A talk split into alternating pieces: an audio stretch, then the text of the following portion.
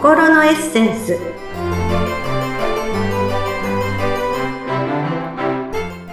皆様こんにちは。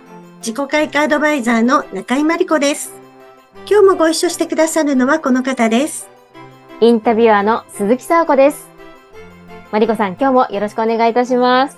はいよろしくお願いいたします。えー、さてさて今日は、まあ一時ほどね、報道に出てくることはなくなってきたかなと感じるんですけど、まあ今も変わらず学校でも、まあ大人になったらね、職場でも起きてるということで私はびっくりしたんですけれども、はい、いじめというのは今ももう続いて、引き続いて起きているっていうことがあるんですね。はい。はい。で、今日はこのいじめがなぜ起こるのか。まあ、いじめる側にも、いじめられる側にもならないようにするにはどうしたらいいのか、ということをお話をしたいと思っています。で、実はこれは、えー、最近私がポッドキャストでお話ししている自己肯定感にも大きく関係してくるんですね。えー、はい。なので今回のテーマは、いじめない、いじめられないというテーマでお話をしたいと思います。はい。お願いいたします。やっぱりいじめっていうのは根深いですし、こう、長く課題となっているものではありますよね。そうですね。まずですね、まあ以前にもお伝えした自己肯定感が高い人と低い人というのはどういう人なのかちょっとおさらいをしたいと思います。はい。まあ、自己肯定感が高い人っていうのは、まあ、自然体で自分を過剰に大きく見せず、まあ、そのため必要以上に人の目を気にしません。穏やかで非常に落ち着いていて、自信ややる気に満ちていて、自分と同じように唯一無二な相手のことも大切にします。で自分の欠点も含めて自分を認めているので、たとえ失敗をしても落ち込むことも少なく、また頑張ろうと思える前向きな人のことなんですね。はい。はい。で、その一方では自己肯定感が低い人はどういう人なのか。まあ、自分には価値がないと自分で勝手に思い込んでいるんですね。で、人からどう見られているか常に気にしてビクビクしたり、そんな状況にイライラしたりしています。どうせ自分なんか無理だと決めつけて、周りの人にこんな自分で申し訳ないとすら思う人もいます。失敗しても自分や周りの状況などを責めて、いつまでもそこにとらわれる後ろ向きな人ということになります。ええでは、いじめと自己肯定感にはどういう関係があるのかということをお話をしますね。はい。まあ、いじめる側、いじめられる側にはどうしたらなるのでしょうか。いじめる側というのは、まあ、自分が満たされていないので、周りの目がとても気になります。ええ、ビクビクしている人をいじめることで、自分でも気づかないうちに自分の優位性、えー、または価値を周りに示そうとしているんですね。ええ、で、一方、いじめられる側というのは、いじめる側と同じく自分が満たされていないということで、周りの目が気になります。はいまあ、いじめのターゲットにもなってしまって、ますます自分はダメだと諦め、その気持ちがさらにいじめを誘発していくんですね。まあ、どちらにも共通するのは自己肯定感の低さということになります。はい。もうこれね、自己肯定感ってこの間から私お話をしてるんですけど、実は、あの、いろんなことに自己肯定感って関わってくるんですね。まあ、さっきも、あの、自己肯定感が高い人ってどういう人なんだって言ったら、まあ、やる気に満ち溢れてるとかね、落ち着いているなんて話をしましたけれども、自分が何か目標達成をしようとか、こういうふうになりたいとか、こういうふうにやりたい、生きたいみたいなことを後押ししてくれることが自己肯定感なんですね。うん、何をするにしても、やっぱり自分の核となるものがきちんと持てていないと、やっぱりうまく進んではいかないのでね。えー至るところにこの自己肯定感っていうのが出てくるなってすごく思うんですよね。なるほど。自分の核をしっかり持っている人は、ほぼイコール自己肯定感が高いっていうふうにはつながるんですかね？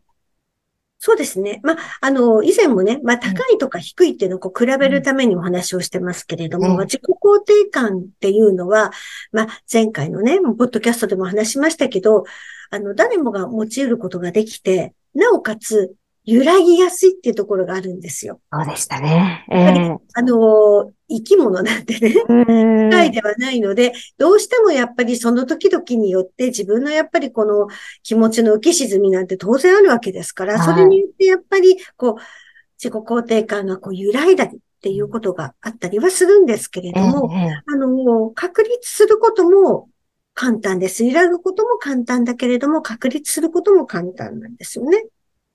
うん。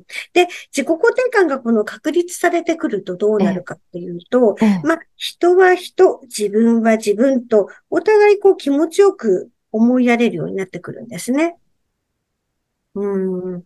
なので、その、先ほどね、あの、いじめのターゲットの人を見つけて、いじめることによって、あの、いじめる側は自分を満たすんですね。うん。